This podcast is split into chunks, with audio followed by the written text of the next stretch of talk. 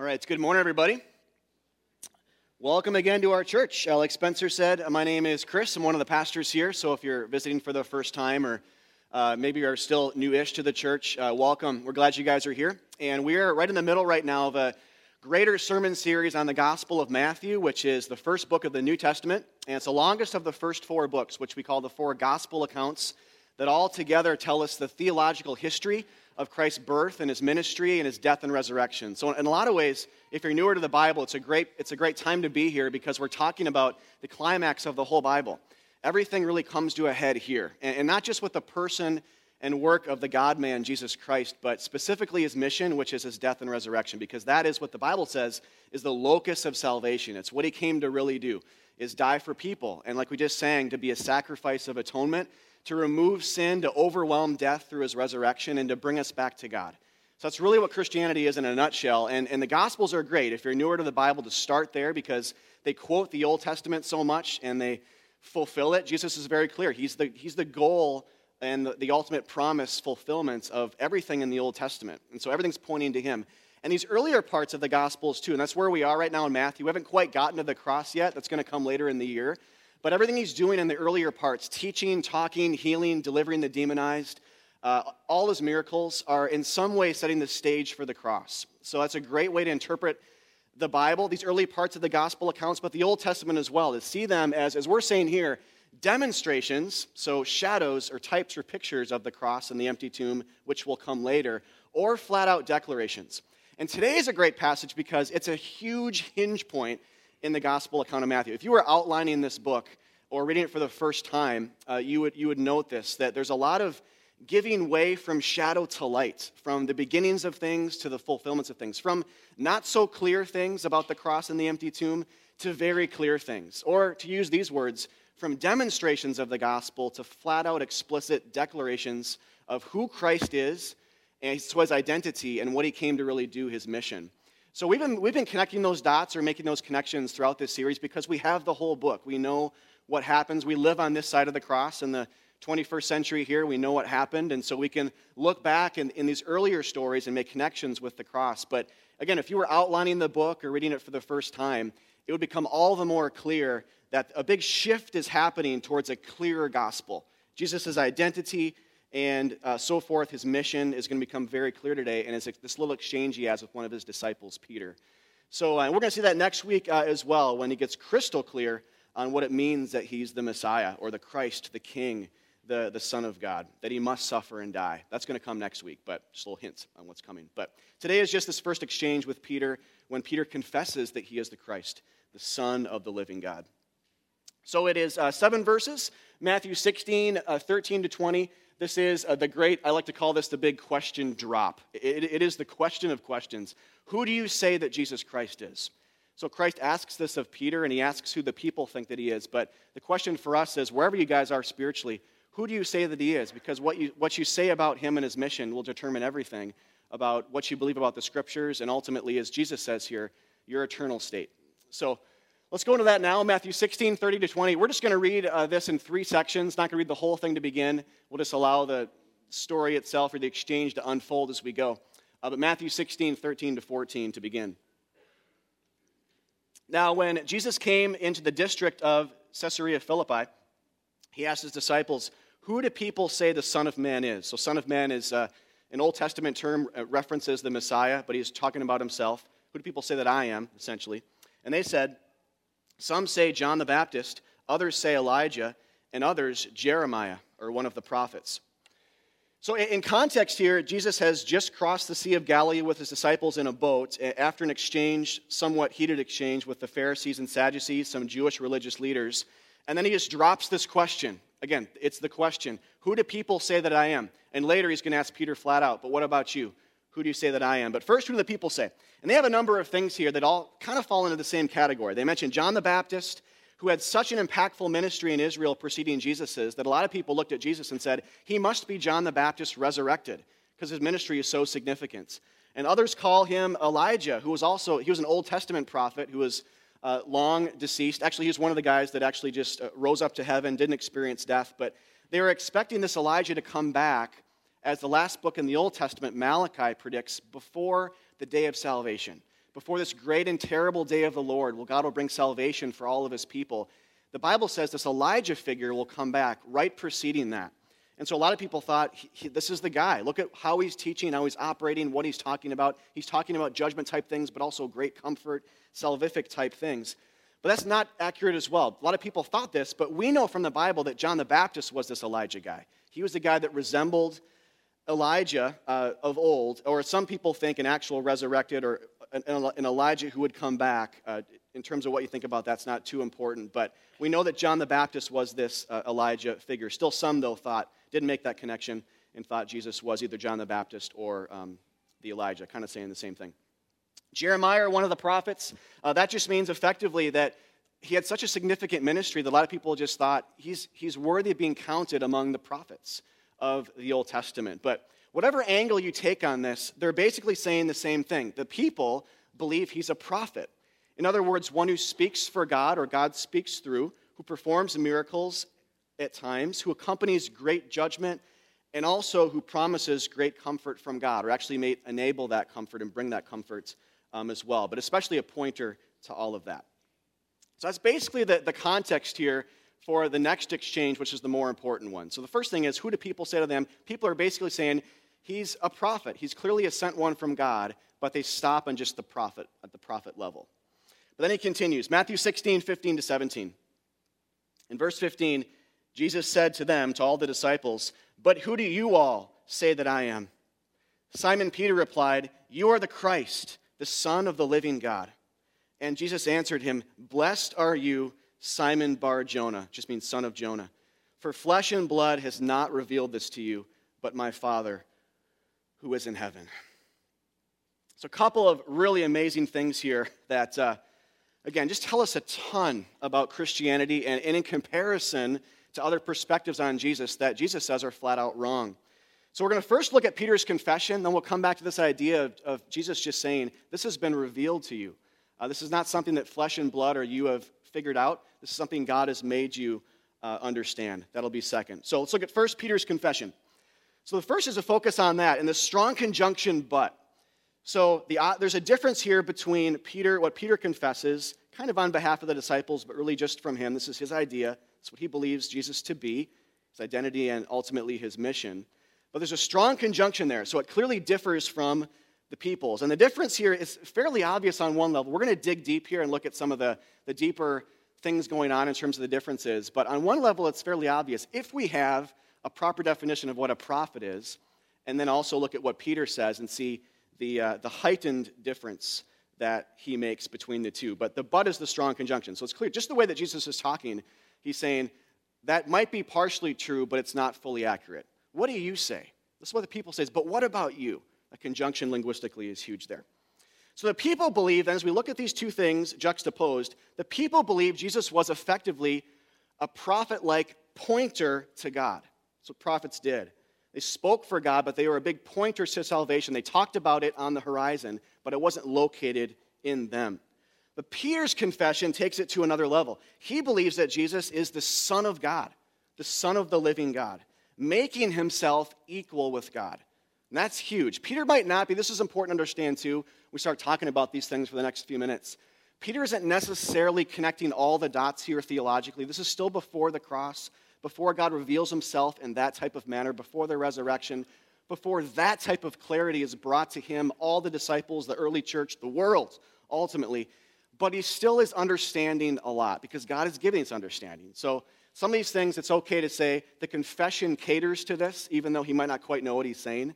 It's okay to acknowledge that, and that's, I think, what we have to operate under um, as we go forth here. But still, Peter's confession is another level. You're the Christ, the Messiah, the King, the Son of the living God, which makes effectively Jesus equal with God. John 5:18, elsewhere in the New Testament's uh, big here, uh, that plays into this equality idea with the divine, with God.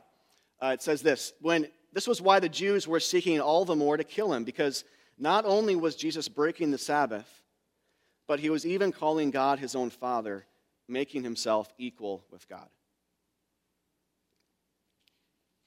So, again, we could play further on the idea that the people believed that he was John the Baptist or a prophet like guy and say that in comparison, The people believed Jesus was a preparer of the way, so to speak, but Peter's confession caters more towards this idea that he is the way.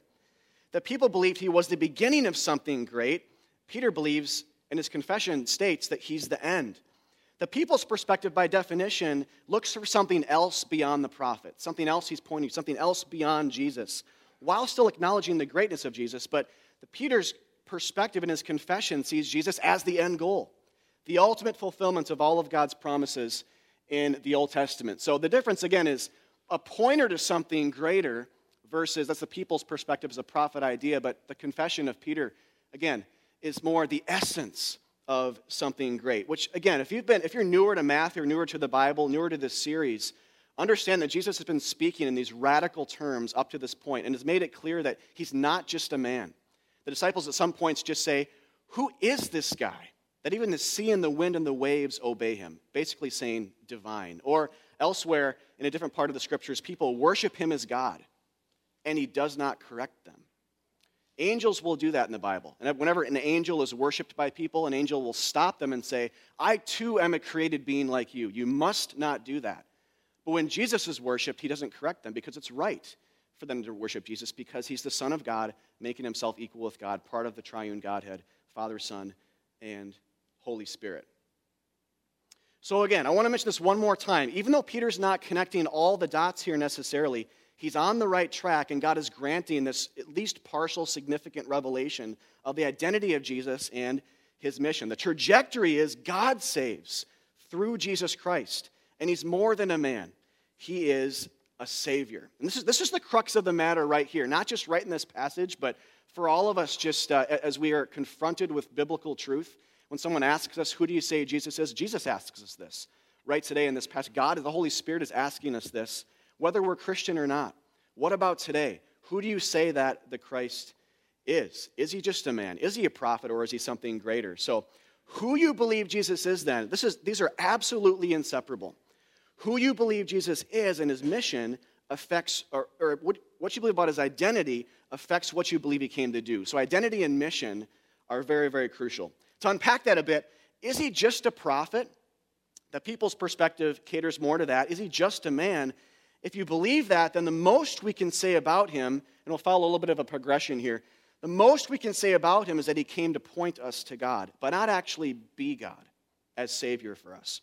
He came to live a great life for us to marvel at and copy to the best of our ability, but, but this perspective says the cross was nothing more than a shining example of humility and a great turning of the cheek for us to emulate. The gospel of this perspective would basically say, Be like me, and you will enter the kingdom of God. This is what Unitarians or Mormons or Jehovah's Witnesses, fill in the blank, almost, I mean, everybody really, uh, except a true biblical Christian would, um, would say. But if he's more than a prophet, this goes to Peter's confession idea. If he's the Christ, the Son of God, who is equal with God, is he the God man? Then we can go much farther and conclude that he himself is the essence of salvation. He is the door. He's the final prophet, but he's much more than that. He's the essence of salvation because we know in the Bible, salvation comes from God alone, not from people. It comes directly from God. So the cross then is not the cross is not a byproduct of his more important teachings earlier in the Bible, but rather it, it is the most important thing. It is the fulfillment of all of the scriptures and all of history, the locus of salvation itself, where God dies as a human being, but fully God still. God dies for his people bearing their sins, the just for the unjust. It's substitution. So, the true gospel, of this perspective, you can go one more actually, Seth. The true gospel, of this perspective, then in the bottom here, is trust in me and you will enter the kingdom of God. You see the big difference? The gospel of the former is be like me and you will enter the kingdom. The latter one is trust in me, depend in me, look to me. And the confession of Peter really caters that. Peter's just saying, You are the Son of God. In other words, you are Savior. You are God in flesh walking among us here to save, which is not saying anything about ourselves or anything we are called to do except just to confess and believe and state that He is, in fact, here and He's sufficient. He is God, He's Savior, He's substitute, He's advocate, He's the lover of our souls. He has died for us on a bloody cross. That's what all of this is building towards. Again, here it's partial, but it's all building towards this. So we're going to see later when the church confesses this after the cross, it's really in line with this confession that God gives this great, but albeit partial revelation to, to Peter and the disciples, especially Peter on. So notice here then at the end, when, when God says, Blessed are you, Simon, another name for Peter, uh, he's renamed Peter later, but blessed are you, Simon Bar Jonah, blessed are you, Simon, son of Jonah, for God has revealed this to you. Flesh and blood didn't reveal it to you. This is not something he says about the people's perspective. So it's clear that Jesus is saying, Peter, you have the right answer. And the people's perspective is at best partially true, but if not flat out wrong. He does not say, Blessed are the people for believing I am John the Baptist. Blessed are the people for believing I am the Elijah. Blessed are the people for believing I am a prophet who performs many miracles. We're not blessed in that state because we're just getting partial truth. So important to get that. There is a right and a wrong here. This is not a, a dance, there's no synergy between the two. There's a clear, imperfect, at best partial truth moving to full blown Christ, the Son of God. This is his identity and, relatedly, his mission. All right, so that's the first piece, is just to look at Peter's confession and understand its difference over and against uh, the people's. But the second thing is, I'm going to read verse 17 again. The second is to, to hit on this idea of God revealing this to Peter and what that tells us about grace and how we're saved and how Peter just got this thought in the first place. So, verse 17 again says, And Jesus answered him after the confession, Blessed are you, Simon Bar Jonah, for flesh and blood has not revealed this to you, but my Father who is in heaven. But God who is in heaven. So, blessed here means essentially, it's another word for saved or being back close with God. When the Bible talks about being blessed, it's usually a synonym for being in close proximity to, to God. All the way throughout the Old Testament scriptures, there's other words for it, but basically he's saying, Saved are you, Simon. Saved are you, Peter. Blessed are you. Close to God again are you for believing rightly in who I am and my mission.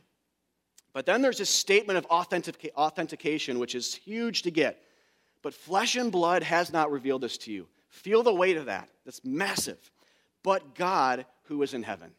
This is so, so, so, so good and so easily missed. God revealed this to Peter, made it possible for him to, to understand it and believe it. In other words, flesh and blood, other people, but also Peter's own flesh and blood, did not come to this conclusion himself. This is massive. And if you're here last week, this is a great contrast to what we saw, remember, for those of you who were here, with the Pharisees, the Sadducees, these Jewish religious rulers who demanded a sign from Jesus before they would believe.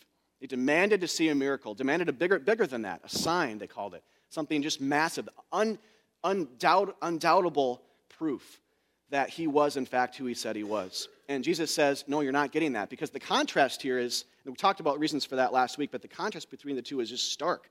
We don't approach God on our terms.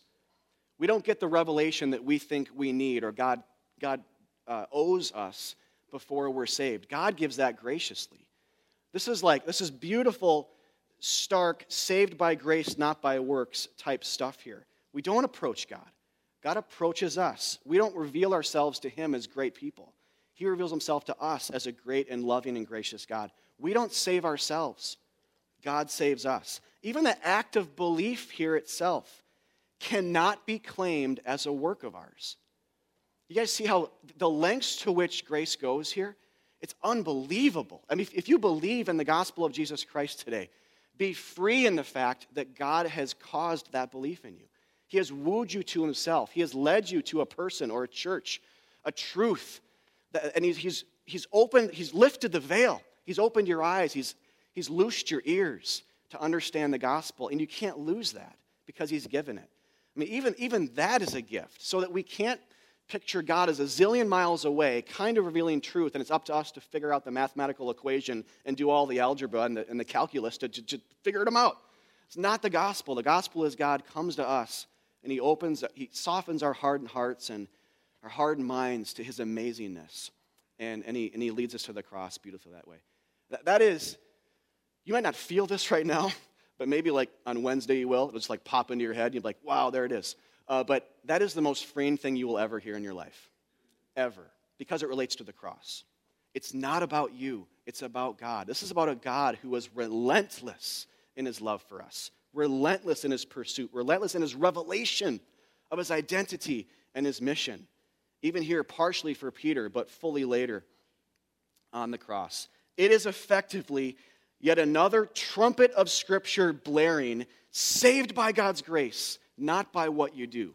Saved by the immense love of God shown us on the cross and the empty tomb, not by works, so that no one can boast before him.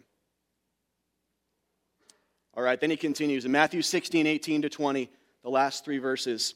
And I tell you, you are Peter, and on this rock I will build my church, and the gates of hell shall not prevail against it. I will give you the keys of the kingdom of heaven, and whatever you bind on earth shall be bound in heaven, and whatever you loose on earth shall be loosed in heaven. Then he strictly charged the disciples to tell no one that he was the Christ. All right, so again, two things here I want to focus on, like the last section.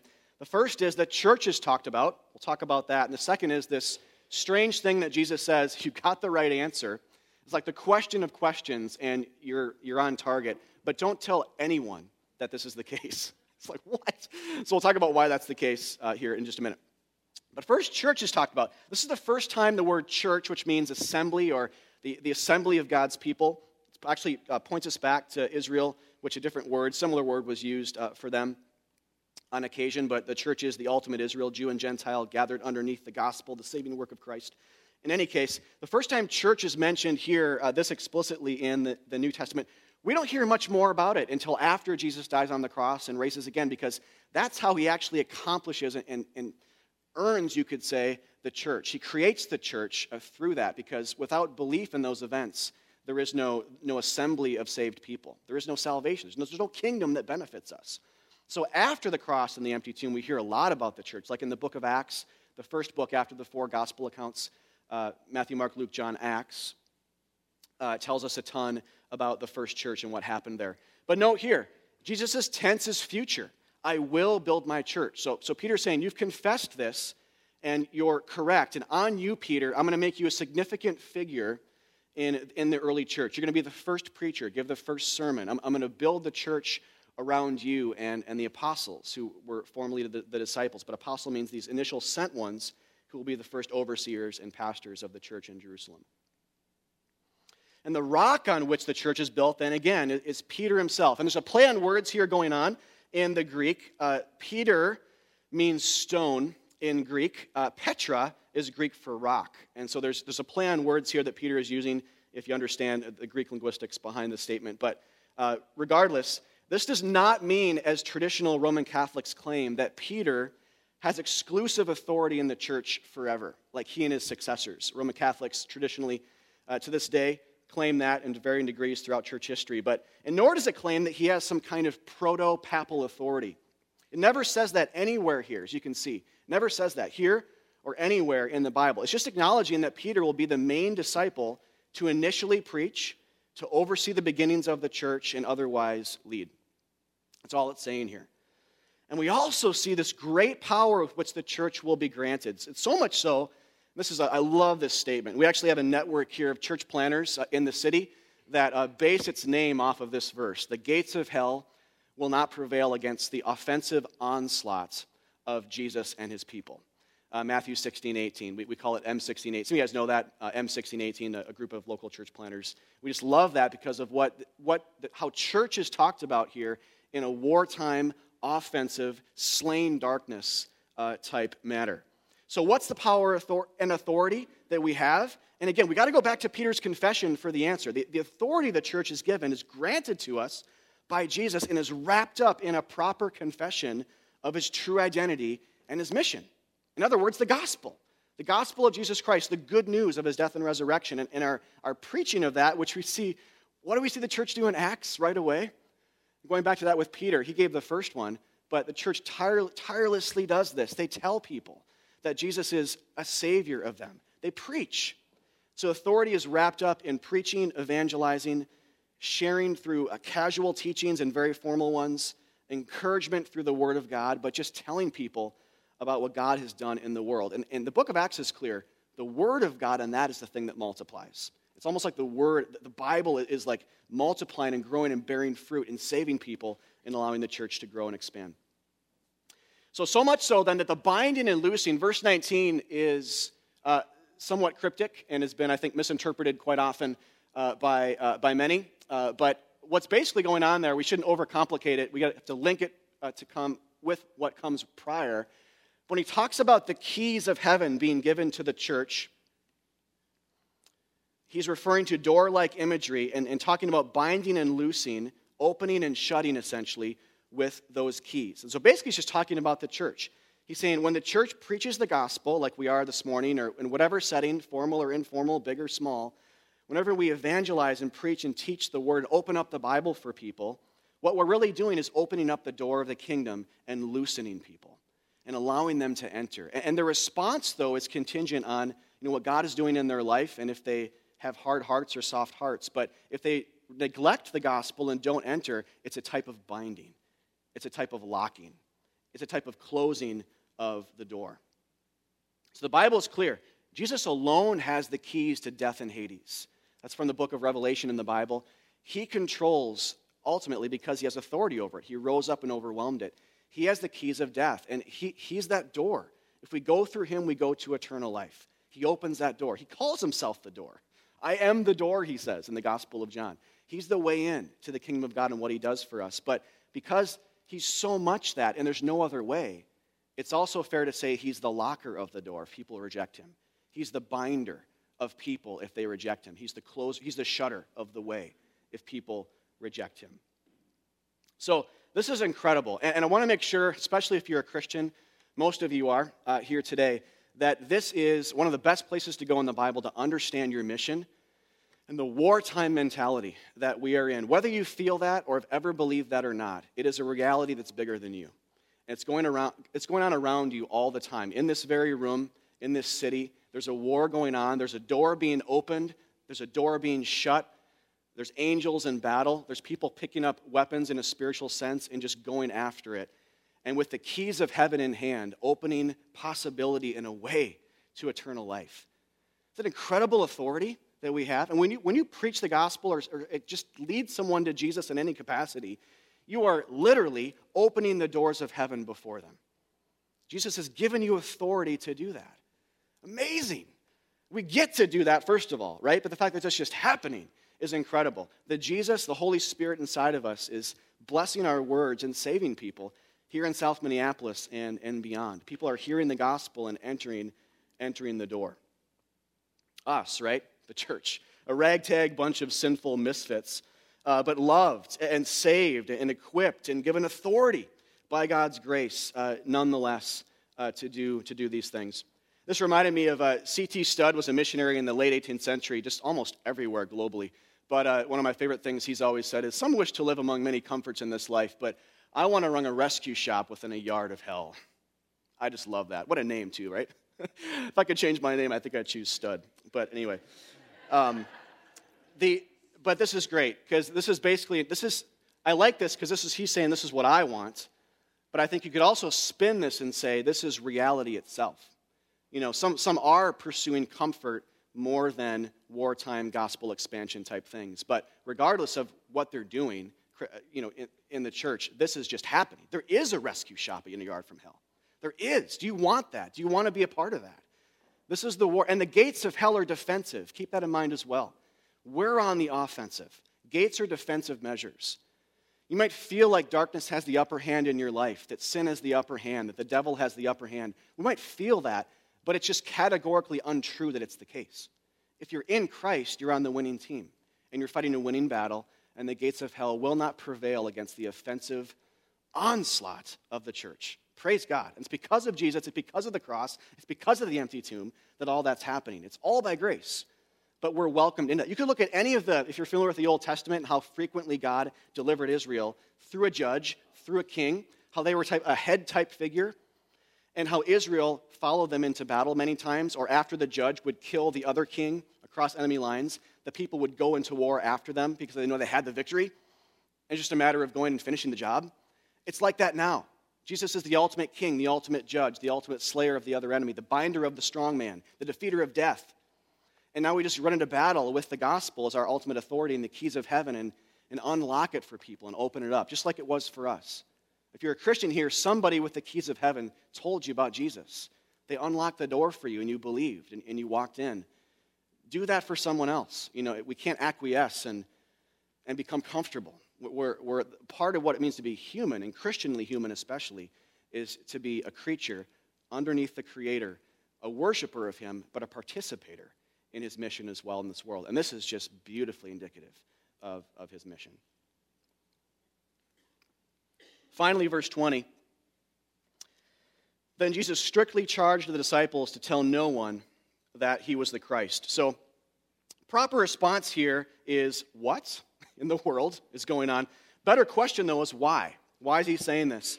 Aren't we called to tell in the Bible everyone, the literal ends of the earth, that Jesus is the Christ, the Son of God, who has died on the cross for their sins? And the answer is, of course, yes. The Bible unashamedly says this. At the very end of Matthew, Jesus will say this to the church Go to the ends of the earth, go across the street, go to your city, go wherever God is calling you, and preach the gospel. That's the power of God for salvation for all who believe. So, we're called to evangelize the nations, but what this tells us is the cross itself is the reason for the difference. So, on the front side of the cross, don't tell anyone. On the other side, after God dies for the sins of the world, tell the nations. Stark difference, right? So it tells us that the cross is the reason. So then we have to ask how does Jesus' suppression of his identity and, his, and, and you know, related to his mission, how does that you know, lead to the cross and change things afterwards? And we've talked about this already in this series, so for some of you, this will be review. But if this is new, this is so important to get. The answer is kind of two headed here. First, what Jesus is doing is helping to ensure that the events leading up to the cross, and God is Jesus is always, always intentional. Everything has to happen in a certain way because he has to fulfill the Old Testament in certain ways, like dying on Passover, for example. We'll talk about that later in the series, but he's helping to ensure that the, those events don't get short circuited. It's very clear that he's in complete control of his own death at the end. There's so many times where he could just veer off the course and not go to the cross, but he helps ensure that that's going to happen. So cool. And we just see so much love in that that God did that with us in mind, with the glory of God the Father in mind in us. It's just incredible. So that's coming later, but he's helping to ensure the timeline here in general. But also, relatedly, he's helping to ensure his own rejection. Remember that God and Jesus had to be rejected by ultimately us, but in this particular case, be rejected by the Jews so that the cross would happen, so that the salvation of the sins of the world would be accomplished. Rejection had to come. And so the suppression of his identity and the suppression of his, his mission, to a degree, some are starting to get this, of course, but it's not full blown revelation until after, but to a degree, uh, has, has to occur. And that's partly why he's doing this here. It's really the only answer. I mean, to say that no one, no one should know this saving knowledge at this point is just, for any other reason, it's kind of silly. And it paints a bad picture of God, actually. But if you paint it in, like he's loving, he's, he's controlling the cross because it's our ultimate need. And he wants that to happen. So he's doing everything in his power, including suppressing his identity here, to ensure the cross happens, to ensure the empty tomb happens, to ensure death is overwhelmed, to ensure the ultimate enemy is defeated. He's doing that out of love. So, in short, he has to be rejected. He's got to do it. He has to die in Passover. He's got to die on a cross. So, to, to wrap this up, then, three things, and I'll just summarize. The, the first thing, the most important thing here, uh, wherever you are spiritually, maybe especially if you're not a Christian yet, still just figuring this stuff out, learning the Bible. The first is just a call to belief and trust that Jesus is the Christ, the Son of the living God. He's not just a man, He's not just a prophet.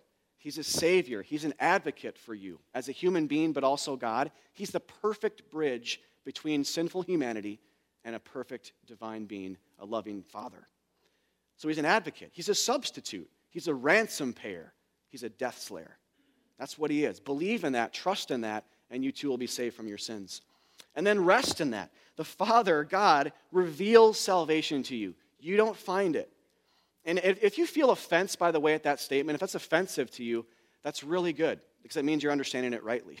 this is offensive. This is a gospel that offends. It's called elsewhere in the Bible the rock of offense because wrapped up in that statement, God causes you to believe you don't find him, is we're too sinful. We can't do it. It's, it's related themes, right? And so it actually really lowers humanity. Even though we're loved, it lowers our potential and ability. We're too dead in our sins to, to understand these great high wonderful things about God on our own. So God has to spur us to make that happen. But if that's offensive, that, that's really good. It means you're understanding the weight of this. But you have one, two, one of two ways to go here, though. I mean, make no mistake on this not to believe that or to ultimately submit to it. To not believe in that, that God reveals salvation to you, it's not about you. To not believe in that is to think more highly of yourself than you ought. To believe in that is to think less of yourself and more of God. Quite simply. Gospel stuff, straight up gospel stuff here, right?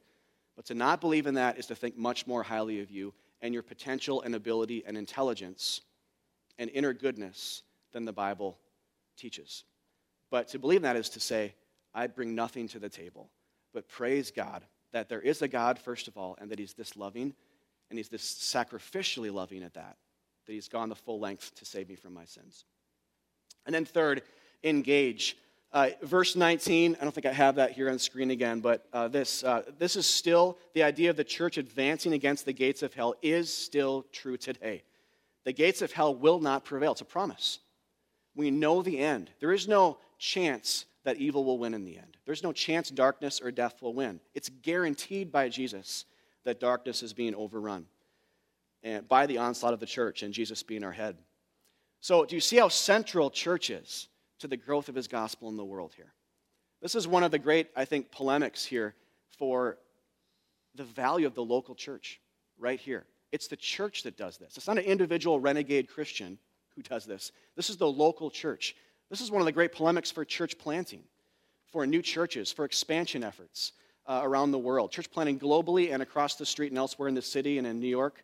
I mean, it's, it's, this is a polemic for that because we have to start churches. It's the church, it's a community of Christians teamed up together that preach the gospel in a variety of beautiful ways to a dead and dying world and to each other to ensure their perseverance. God's chosen means by which he is damaging darkness and overrunning death and just finishing the battle, really. He's already won, but finishing the job through his people, created in his image and being called his body on the world. So it's just an invitation to engage. And maybe some of you have never really fully engaged in a church or been on mission or ever shared your faith with anybody. And a lot of you, I think, are in that place.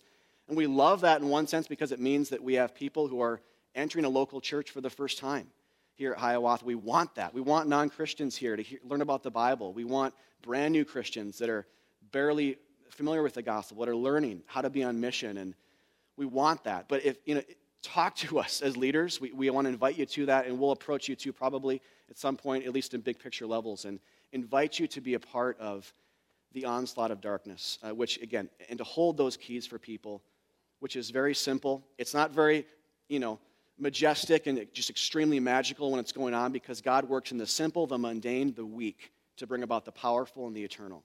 You know, so it's going to be through that. Just the simple sharing your faith, being kind to your neighbors, expressing the kindness of God to them, talking to them, having them over for dinner, inviting them to church, sharing the gospel with them. That, that, is, that is kingdom of darkness gate crashing. I mean, right there, that, that you're doing. Believe it or not. Regardless of what you believe about it, it is biblically. It's what Jesus says it is.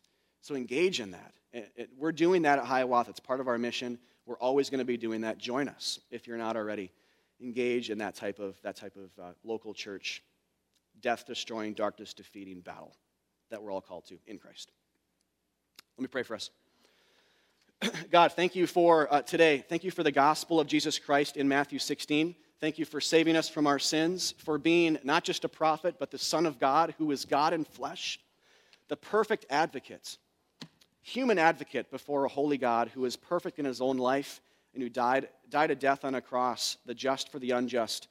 God, thank you for um, who you are, what you've done for us in that, that it's by grace that we're saved, but also grace that we understand, that we have freedom in that. God, thank you for, being, for giving us participation in the advancement of your kingdom around the world, giving us keys to unlock the door of heaven when we preach the gospel to people, and also contingent on their response to shut it. But God, we pray that people would enter, that they would be loosed from their sins, loosed from the chains of sin, loosed from slavery to sin, and that they would enter once and for all. Uh, God, maybe even right here in this room today, uh, but we pray for this city for more and more people uh, to be saved through proper knowledge of Jesus Christ and what he's done for them, how much, much he loves them, and the extent to which that you have gone, God, to show your love and your mercy and your grace for us. Praise God forever. that the gospel is true. Pray for belief and rest and engagement, God, those three things to be very, very true in our church this week uh, by your grace. Uh, prompt us by the Spirit uh, to that end. In Christ's name, amen.